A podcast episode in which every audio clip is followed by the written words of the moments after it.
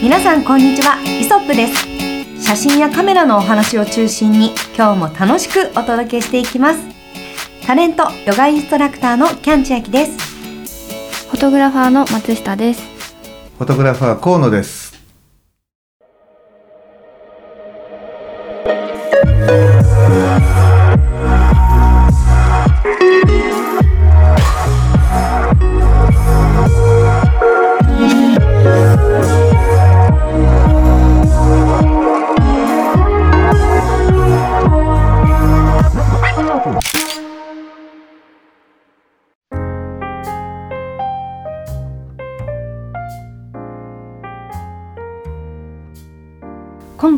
ですね、はい。はい。河野さんと松下さんのお二人に、はい。写真を撮る上で光ってすごく大切だと思うんですけど、はい。もうお二人はおそらくまあ太陽の自然光だけではなく、まあそのいわゆるライトを使った人工の光とかも、もうだいぶねやられてると思うんですけどあの私は実はほとんど自然光なんですよね。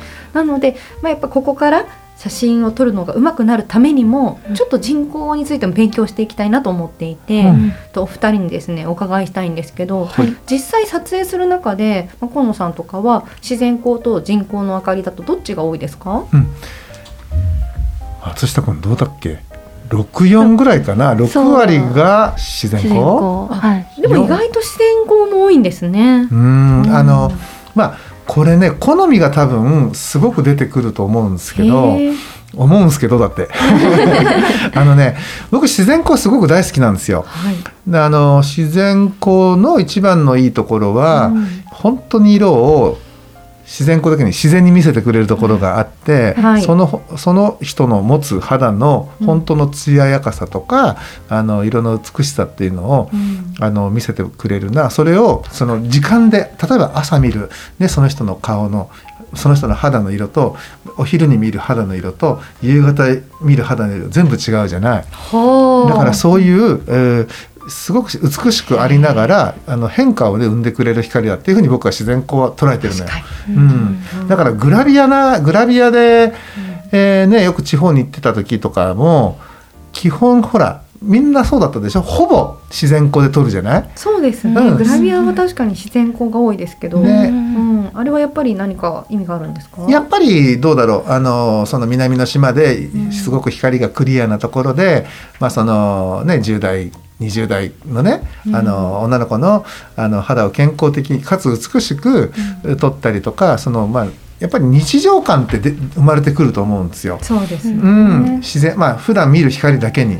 だからその私生活の部分とリンクさせられるところはあ。あとはそのやっぱり肌のこう生生っぽさっていうか艶っぽさっていうか、うん。そういったものをあの表現するのにも自然光の方が、えー向いているなっていうふうにやっぱ思う。だからうん。自然光ってまあある意味ちょっとこう光硬かったり強かったりはするけど、うん。そのどこの場所で撮るかによって全然こうまた光のニュアンス変わってくるじゃない。そうですね、ん。うん。なんかこうあれですね。グラビアとかで言うとん。どうしてもこう肌色の部分ってすごく多いじゃないですか。うん。で多い中でよりその体に当たる光がいろんな要素をこう演出しているっていう風に感じることがあって、うん。例えば自然光であれば、まあ、じゃあなんか外にお部屋の中で撮ってますと。で外に窓があって手前で光が入ってきてる。で綺麗に肩の部分だったり、まあ、胸の部分だったりとかに光が当たってくれる、うん。まあ、それは移動の問題もあると思うんですけどでこうそこだけこう切り取っていくとみんなそこにこう注目が集まったりとか、うん。そういう使い方もできるよなと思っていてただ人工だとそれができないですね。人工割と。はそうね。あとね、もう光のパワーがうん。もう全然もう比較にならないぐらいうん。違うよね。だって太陽ってうん。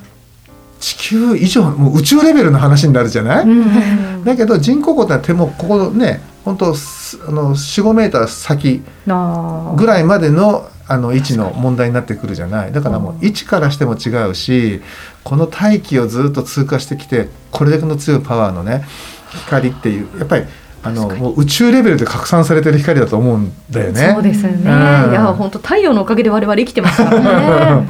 だからやっぱねそのやっぱ光の質もうんなんか全然、いや全然っていうかねやっぱあの違うと思うんですよ。確かに。うん、なんかストロボで同じようになんかえーディフューザー要はう前にねこうなんか光を和らげるものをつけないで撮るともうカッチカチで多分ただただ硬いだけだけど、はいあの太陽だとねそのまままあうん。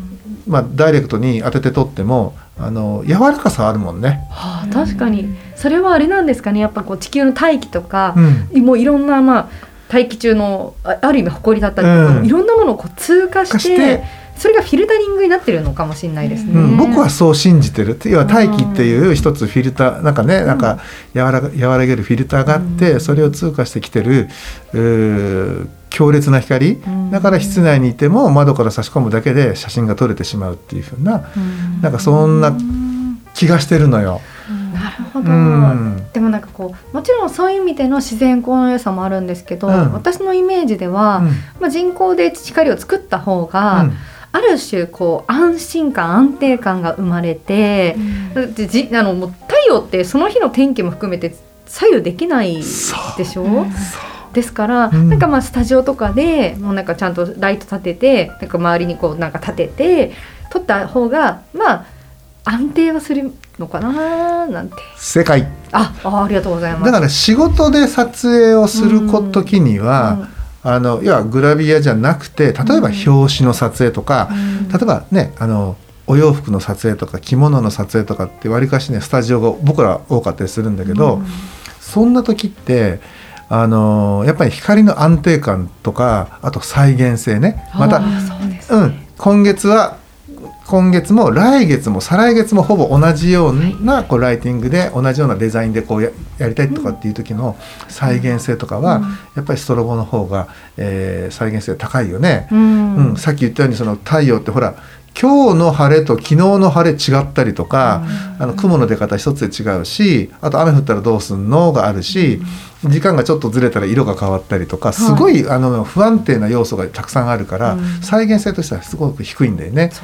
ね。だけれどもそうグラビアじゃなぜあの、外ねあの天気や太陽の光をうん。メインライトに写真を撮っていくかっていうと、うん。やっぱりその肌色の、うん追求と再現あのなんつうかな追求と描写を求めてるんだと僕は思うのよ。もうその、いろんなデメリットを、うん。をなんか補っても足りないぐらい自然光の良さがそういう意味であるんですね。あるね。だから、うん。まあ簡単に言っちゃうとストロボもそうだしうん。他のなんて言うんだろうあのー LED だとかねいろんな照明あるんだけれども、まあ、撮影用のねは基本太陽の光うん。太陽のこうこうあの光のこう成分というか、あのうん。を目指して、うん、あの作られてるもんねだから。あ、そうなんですね。うん、だからあの例えばメーターなんかで測れば分かるんだけど、うん。太陽の光をねこう測るとその炎色性だったりとかでも10だったり100だったりとかするところが要は100太陽の光が100に対して、うん。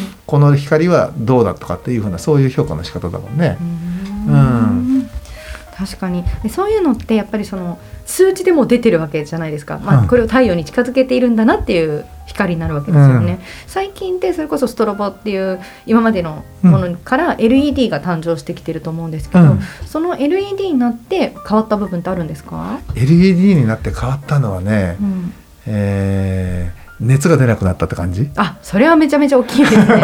そうですね、うん。発熱しないっていうのは、はい。えっ、とそうね発熱しないっていうのが一番の違いで、うん。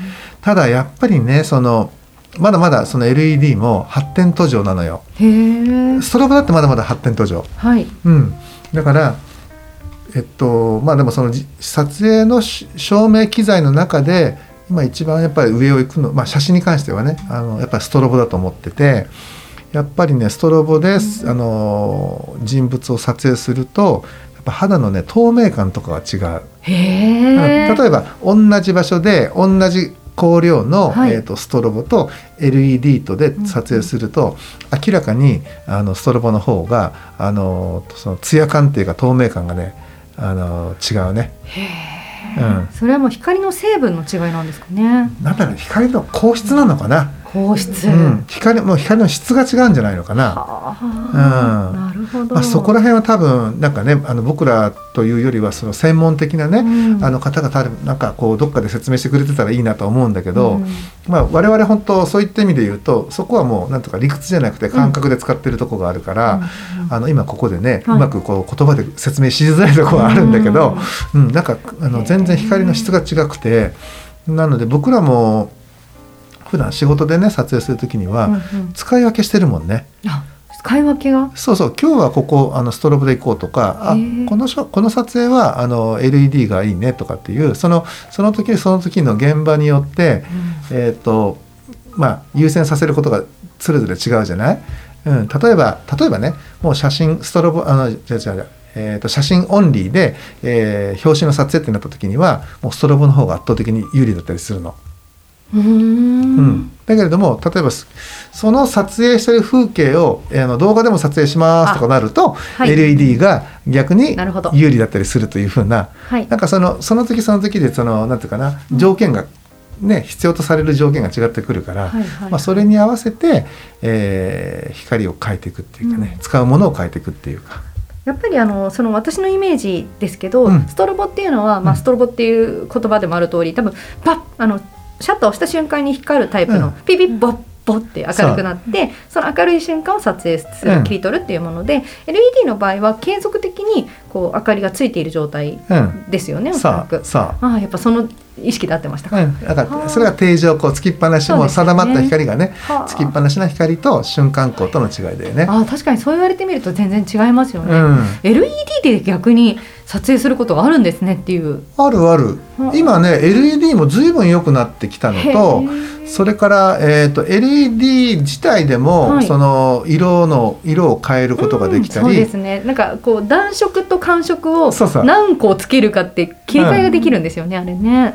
そう。だからそういうねそれをこう数値でも変換できたりとか、はいいはい。ろんなことができるんで、うん。うん。そういう意味で言うと LED の方が、うんえっ、と多分、まあ、これを聞いてくださってるそのねあの視聴者の人たとかもあのずっとつきっぱなしの光になるから、うん。あの調整もう見てわかる見たままだからね、確かに。うん、あの見たままにこういい感じにうん。設定、あの設置すればいいだけだから、はい。簡単だと思うね。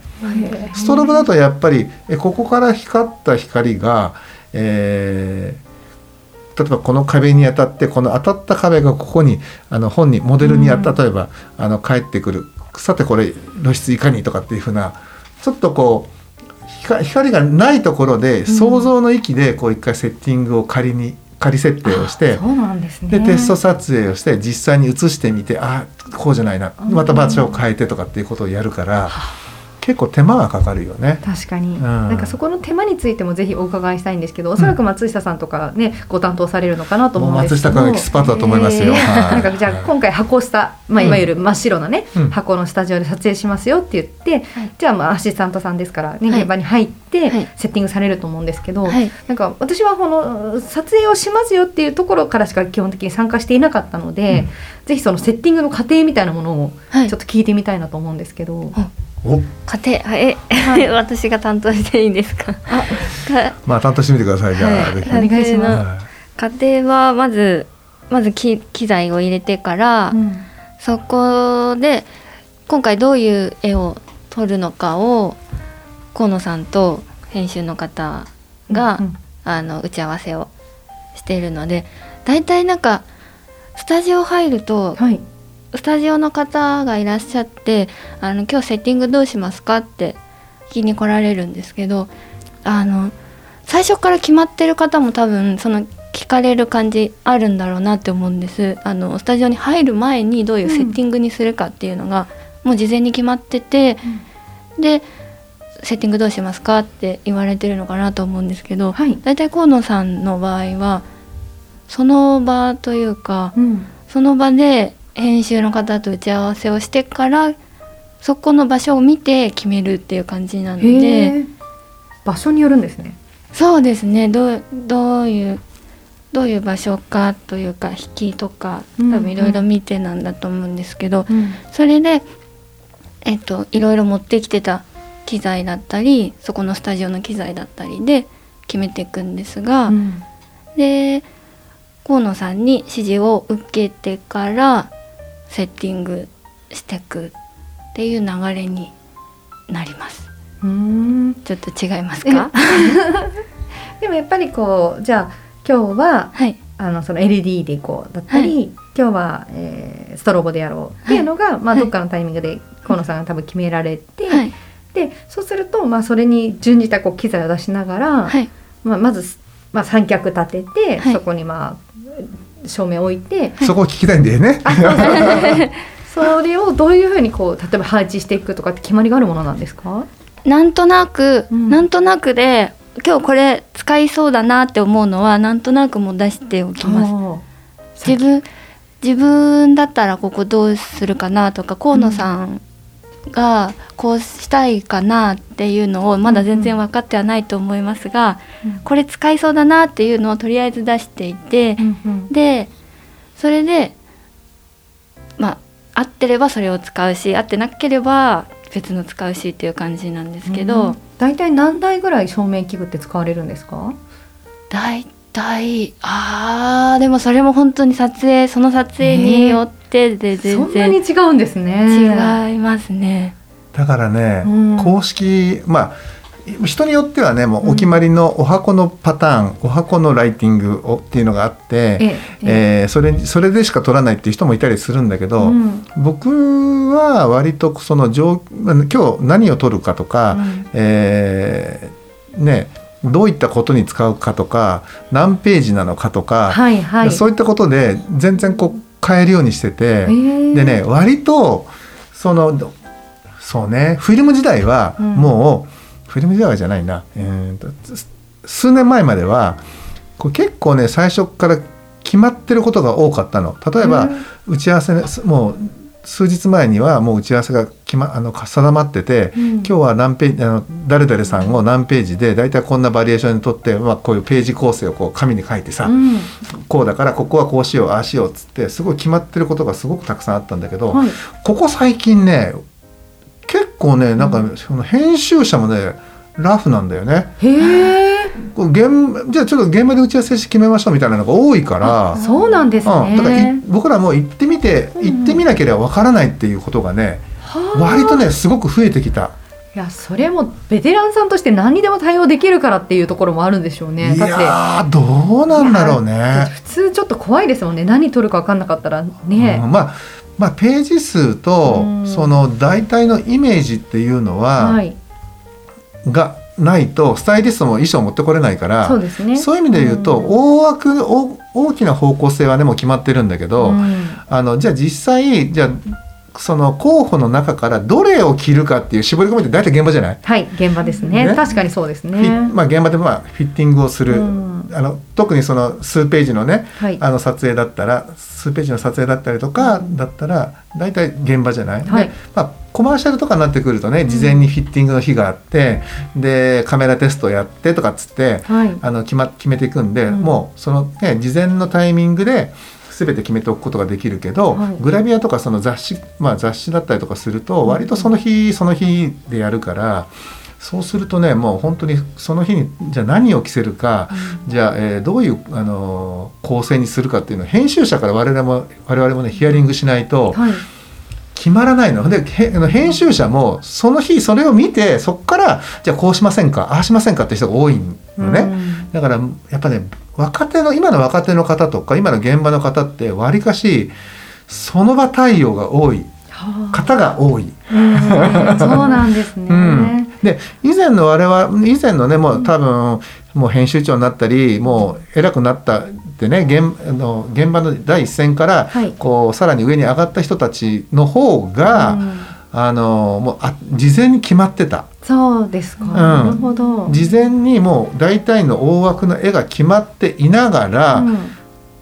変更はいくらでもよしというふうなちゃんとねこうねなんつうかなマージンっていうのかな、うん。をねちゃんと持たせてた。へえ、うん。なんだけど今は逆にえっ、と当日現場できあの決めるまあ決めること決まることもうん。が多くて決まったら結構それ変更させるもう余裕がないわけよ。まあそうですよね。一回ね、うん。決めちゃえば。決まっちゃってるから、うん。そう。なんかなんかなんかね。ねなんかそうねちょっとこうぎこちない撮影も、スタジオだと多いね。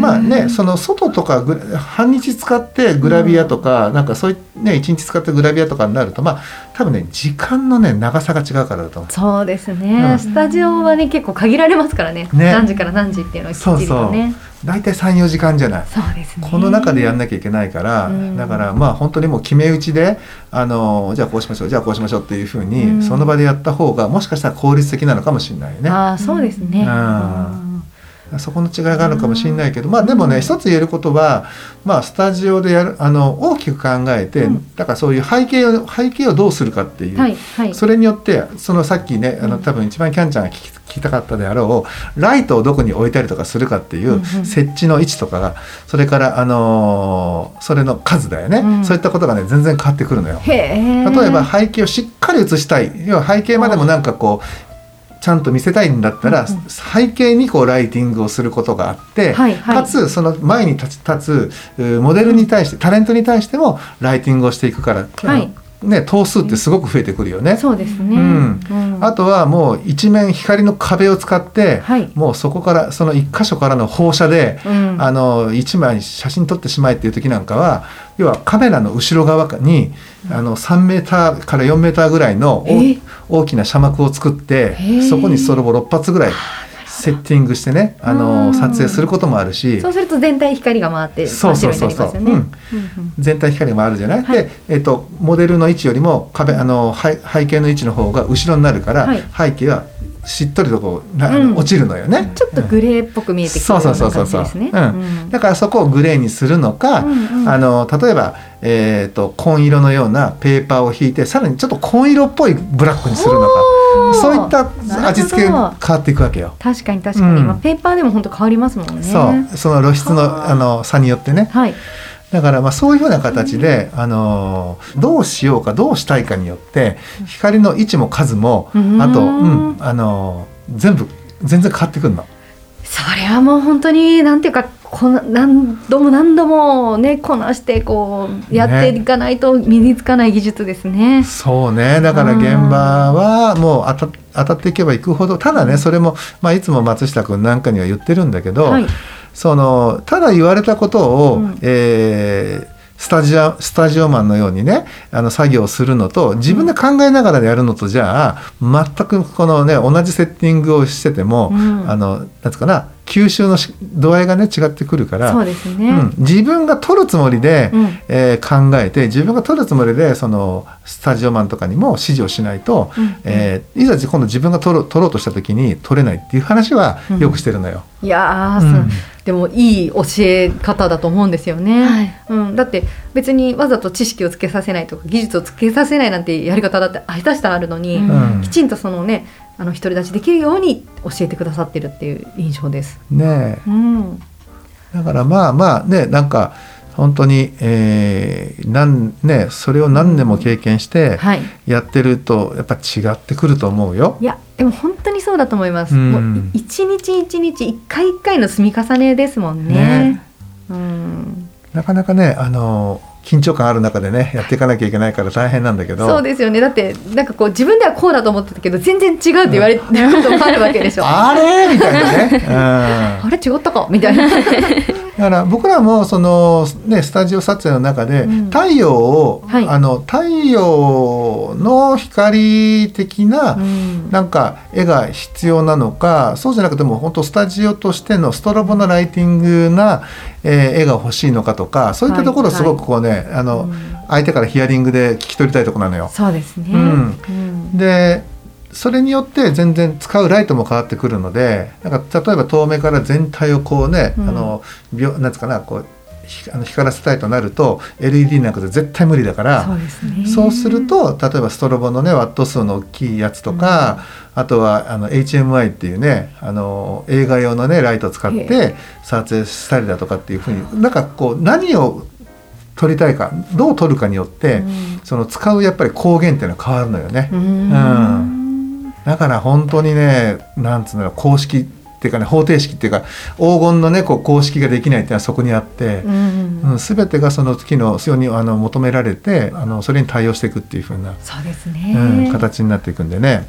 まあでもでも結論突き詰めていくと、うん。本当にねあの基本光の見え方っていうのは、はい。太陽の光をなんか模してるような気がする。なるほど、うん。太陽の光に近いものを作りたいでそうだね。ねいやでも太陽の光も本当にだってそれ先ほどおっしゃってましたけど、ねあの今日と明日で違う光になりますしそ晴れてる時曇っている時時間帯う。う夕方の光とか全然違うわけじゃないですか。そうなのよ。そこら辺がこう本当デリケートで、ね、その表現するのも伝えるのも難しいところですようね。ん。だからもう本当一期一会。ねえ本当ですだからね。今この瞬間撮らないで明日撮れるわけがないっていうさ。そうですね。うん。なんかそんなつもそんな感じかな。河野さん的に、うん。こう自分のうん。ゴールデンライトみたいなゴールデン光ってうん。どこですか？ゴールデンそれはえっ、と自然光？それともえっ、と人工光？それともトータルで考えて？トータルで。やっぱあれじゃないかな。自然光のうん。午前中うのん。軒下。で撮るしうん。写真。これが一番光としては綺麗だと思う。何時頃？午前中もほら12時に近づけば近づくほどてっぺんに行くじゃないですか。10時ぐらい、おお10時。うん。はあやっぱそれは人の肌も綺麗に見え。そう。うん。人のだから軒下ってとこがポイントなんだけどね。ほう。ことは直接光は当たらない。当てないっていううんえー、すごい高度。だからよくえー松下君とかに言うのよ今さこの光が一番我々にとって贅沢なんだぜっていうことはよく言うんですけどね。えそれを聞いて、ああなるほどってやっぱあるんですか？いやきっとね「ね何が?」とか言ってるって。いやそんなそんなことは やそれを身近で聞けるってすごい貴重だなって思います。だそうですね今みんなが聞きましたね、ここでみんながね。は そっか、ね10時の光ね。うん、10時からそうね10時から10まあまあもっと言うともうちょっとあのー枠を持たせると9時半から11時あ10時半ぐらいまでかな。はいはいはいはい。うんそうですね。この光はね綺麗よ。う。うんん、てかあのーなんつうんだろうなあの肌のあのなんていうの？色の白さを際立たせることのできる美しい光だと思う。いいですね。その時間に撮ってみたくなりますね。ね。うん、その時間が一番綺麗だと思う。そのは肌をね美しく撮るって意味では、うんあとやっぱりなんかこう感情移入させるようななんかこうえっ、と人のねなんか脳をねこう、なんつうかな刺激するような光ってなるとやっぱり夕方じゃないのかな。あ夕方はエモーショナルですよね。うん。うん。そうなるとやっぱりね午前中か午後なのよ。だから、はい、ね。言うと11時から2時3時ぐらいまではうん。ほあの本当はね、うん。ダメな光なんだろうね。強すぎますね。光的には、ね。あの太陽の位置もそうだし、ううん。んと思うね。うんただだけどねそれは理想論であってね、うんうん。あのまあ仕事だったりいろんな条件でねその時間取らなきゃいけないえーことも多々あるわけで、うんうん。まあ、そんな時にはまあいろんなことでカバーしながらねあの撮影していくんだけれども、ううん。ん。だからやっぱり、うん、そうね、まあ、光もう一回原点に立ち戻るとし人工光か自然光か、まあ、どっちがすごいかっていうとどっちもすごいんだけど、うん。まあ、やっぱでも太陽に勝るものはないかなっていうのが僕僕は僕のね僕個人のうん。なんか印象感想かなっていう感じだよね。松下君はどうなのかな？いや私あの蛍光灯が好きですとか言われちゃうとね あれなんだけど。いや好きな順言ってみようか。好きなんじゃんひ光の。あーでもでも自然光自然光私は夕方が好きで。す。好きですうねん夕方が好きで次はあのアイランアイランプのうん。タングスうん。の色が好きなのでへえ傾向的に多分オレンジ系が好きなんじゃないかなとは思います。なるほどね、はい、そっかそっか。キャンちゃんでも自然光で撮るときに、はいまあ、朝の光昼の光夕方の光、まあ、夜夜もう夜っていうかね。うん。まあその辺の光、まあ、があるとしてどの辺の時間帯の光が好き、あーやっぱりでも、うん。日が落ちる時とうん。日が昇る時はすごく空の色も非常に美しかったりとかして、うんなんかこうやっぱ何かの何かが始まったり何かが終わったりする物語のある時間だなってすごく感じるんですよね。なんかこう片晴れ片割れ時なんて言うじゃないですか。うんなのでそういう時間になんで結局私の場合はそうなってくると、まあ、巡行で撮るとかじゃ下手したらなくて逆光とかも含めて、なんかこう、まあ、人を撮るっていうか雰囲気全体を撮るみたいなのがうんうん好きだなとは思いますね。うんいい色になるしね。そうなんですよね。なんかすごくでまた全然夕方と朝日が昇ってくるこの時間の色多分違う色にやっぱなるんですよね。うんたあのもちろん調整でこうどっちにも見せられるは見せられると思うんですけど、うん、そういう意味で私はあんまりこう朝の撮影ってそんなに回数やったことがないので、うんすごいやってみたいなと思います。うんそうだようね、ん、いいよ朝は。ねなんかもうその朝日が昇るあたりになんか人撮ってみたいなってすごく思います。夜中に移動して。そうそうそうそう。そういいですね。そういう撮影できるようになりたい、うん、やってみたいです、うん。ねえ。前ねあのうちのね、はい。ずいぶん前にうちのデスクの子がモデモデうちのデスクの子にモデルの子がいたの、ほうん、ずっと前にね、うはい。そんな時に「よしじゃあみんなで行くぞこれから」って「どこ行くんですかこれから」って。言って。あれ夜の11時ぐらいだったかな、うん。今から、えー浜松に行きます。とかね。あのなんだっけ浜松にね砂丘があるのよ。日本三大砂丘の一つっていうのがね、中田島って言ったかな。中之島だっけ？うん、砂丘があって、うん。そこで写真撮ろうって言ってでその子にモデルにしてうん。撮影したことなんだけど、もうみんなドロドロ、そうなりますよね。へ えそっか砂丘があるんですね、うん、でもねこの前この前っていうかちょっと前に、うん。あの一人で行ったんだけど、はい。えっ、となんかねもう造成工事みたいにして全然ねその先昔の形とは全く違ってて、うん。なんか一つねこうね防波堤じゃないんだけど、うんうんうん。なんかね壁を作ってやって。